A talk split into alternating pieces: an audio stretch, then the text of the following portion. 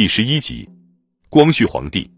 三十六年前那场轰动一时的戊戌政变，总会让人们联想到光绪帝。作为一个皇帝，他实在很可怜。仅仅因为一次政变，就失去了手中的大权，从此太后一手遮天，而他却如同一个犯人，被软禁在宫里头，永无出头之日。这次去奉天，他也随同前往。之前他从没有去过奉天，这次跟着皇太后去也是第一次。他显得很高兴，简直像一个刚刚放了长假的学生。那时候的光绪已经三十多岁，可看起来只有二十三四岁的样子，眉目间稚气犹存。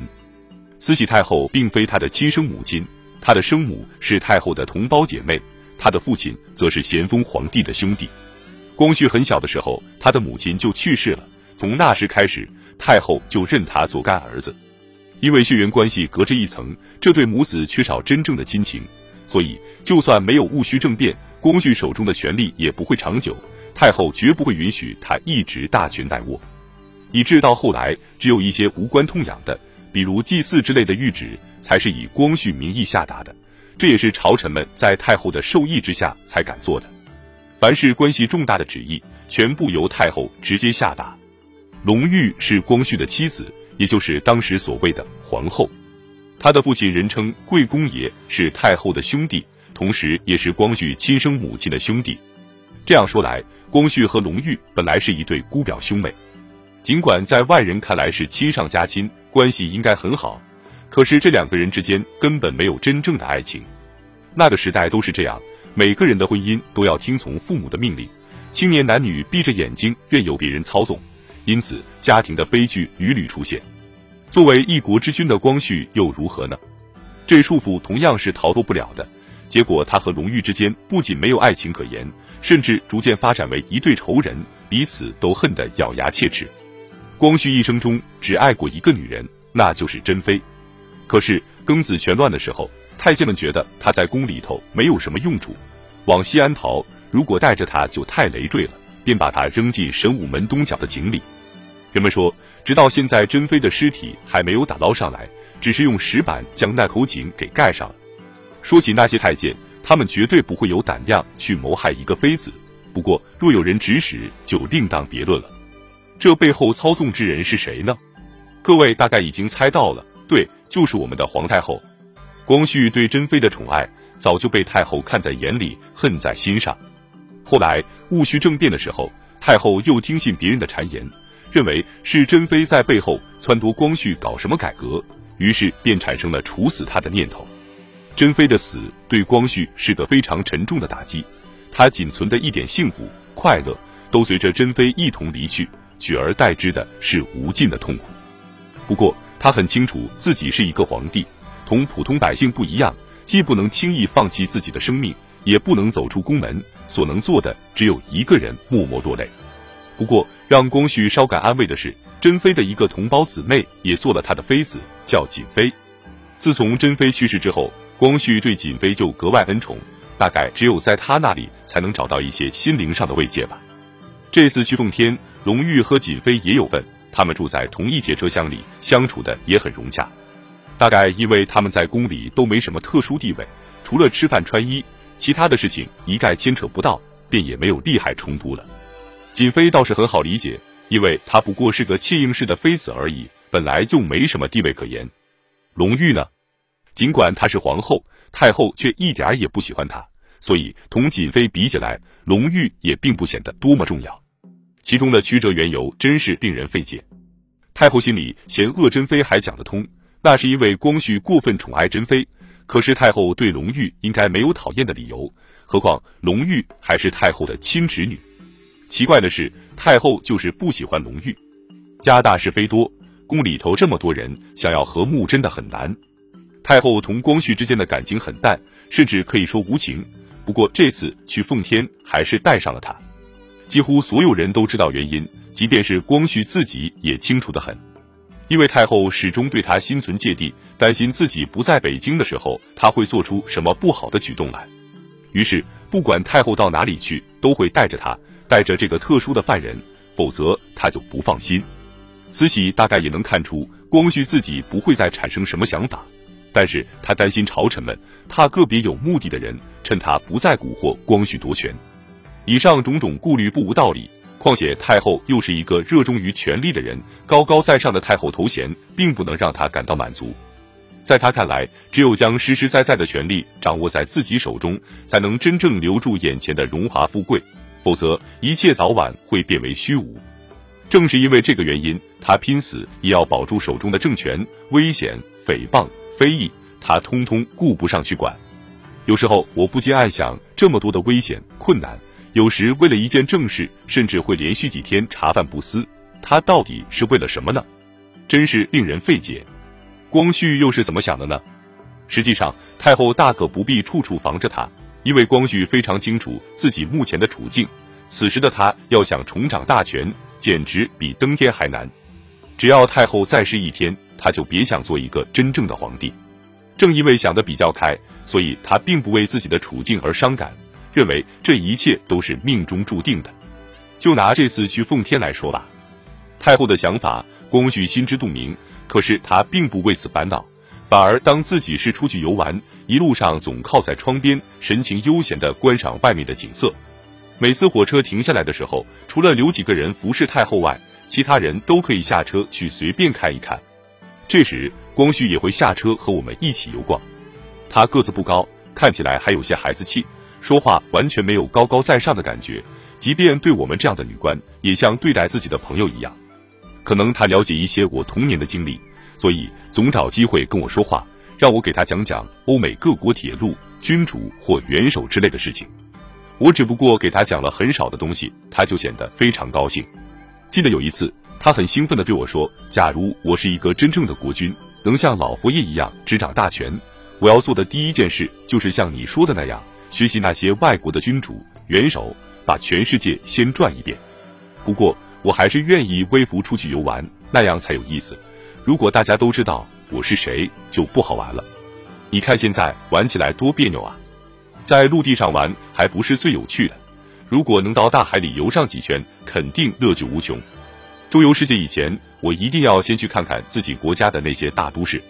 不管怎么样，我的确非常向往出外旅行，所以。一想到这次外出很快就要结束，心里就觉得很不舒服。哎，我能看得出来，假如太后答应的话，他肯定永远都不会再回去，因为回去的结果就是永远困在紫禁城或颐和园里面，而且即便是在这两个地方，他也没有自由行动的权利，就连那些地位比较高的太监都比他更自由，他的命令也好，责罚也好，基本上没有人会去执行。像我这样得到太后宠信的女官，都比她的权力大得多。正因为这些，一想到要回去，他那双大而清澈的眼睛里就闪现出忧郁的神情。在我看来，他确实有先进的思想，而且凭借他的智慧和能力，挑起国家的重担并不难。只是太后不会让他有这样的机会。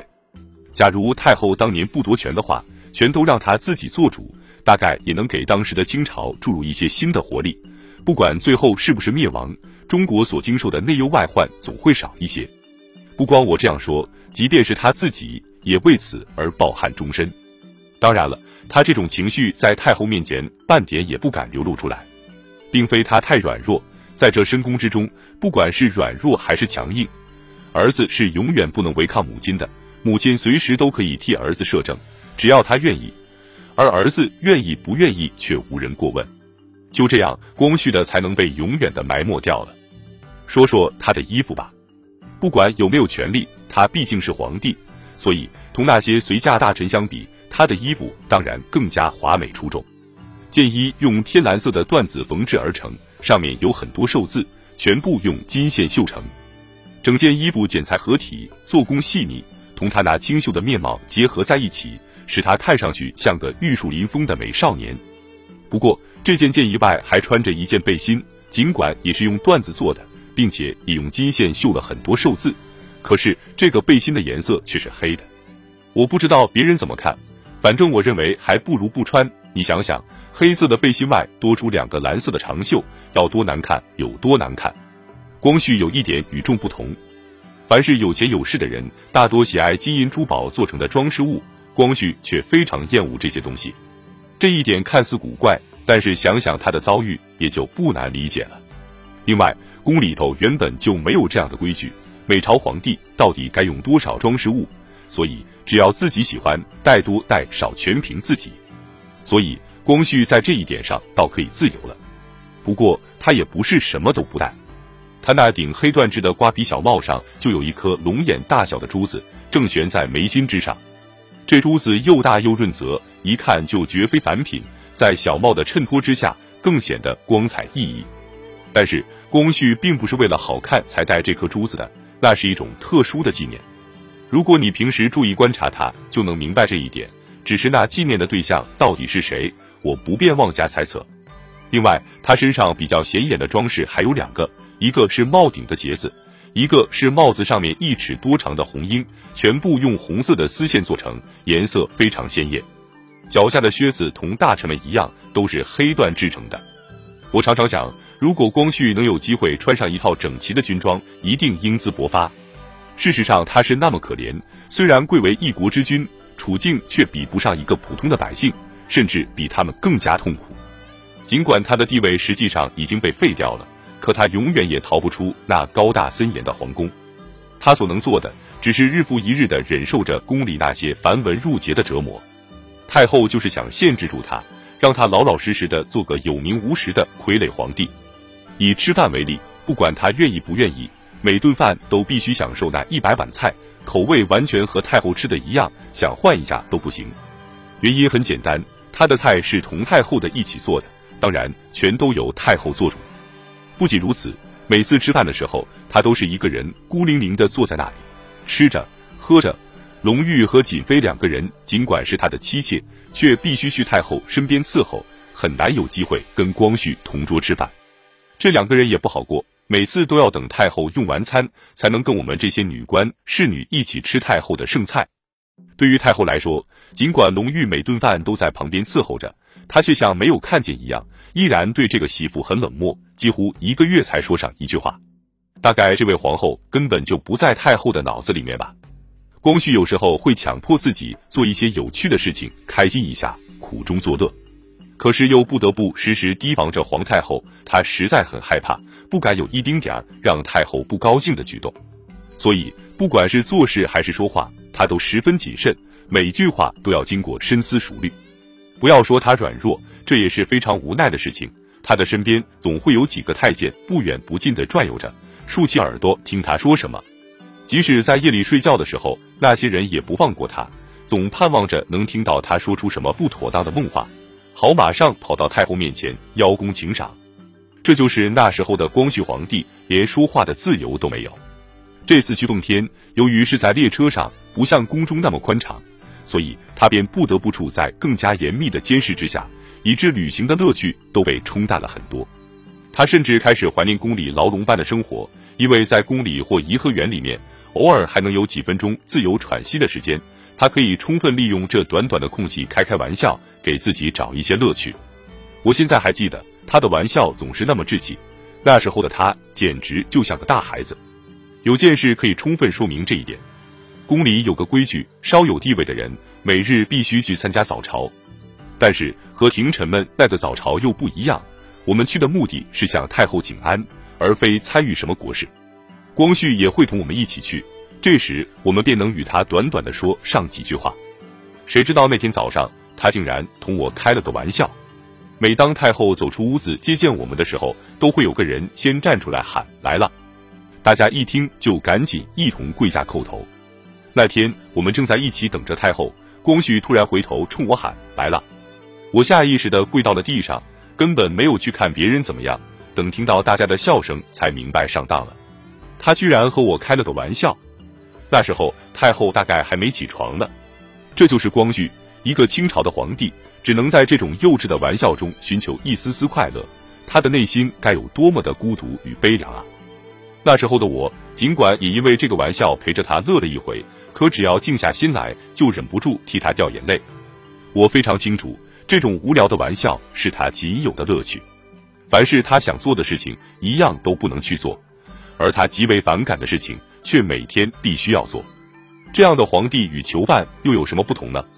每当夜幕降临的时候，这列御用火车就会停下来，因为太后要休息，一切声响都必须归于沉寂。不仅如此，还要绝对保证安全。露宿野外的是普通人也就罢了，可这是太后啊，当然要考虑周全。所以每到这个时候，尾随在我们后面的一列兵车也一起停下，几百名全副武装的警卫摸着黑爬下来，悄无声息地埋伏在我们周围，保护太后的安全。尤其是太后和光绪专用的两节车厢旁边，防守的更是密不透风。尽管如此紧密的防守着，生怕出现什么意外，可太后依然可以由着性子走下车来。只要她高兴，什么都可以不管不顾。光绪就不能这样了，不仅不能走下来半步，其他人也一律不许走到他的车上去。这个时候的他最孤独，外界的一切都同他隔绝开了，伴随他的只有漫漫长夜。我这辈子见过的人也不少，而光绪应该是最值得同情的一个。他的不幸是与生俱来的，自己根本无力改变，只能听天由命。这次奉天之行，大概是他一生中为数不多的一件乐事。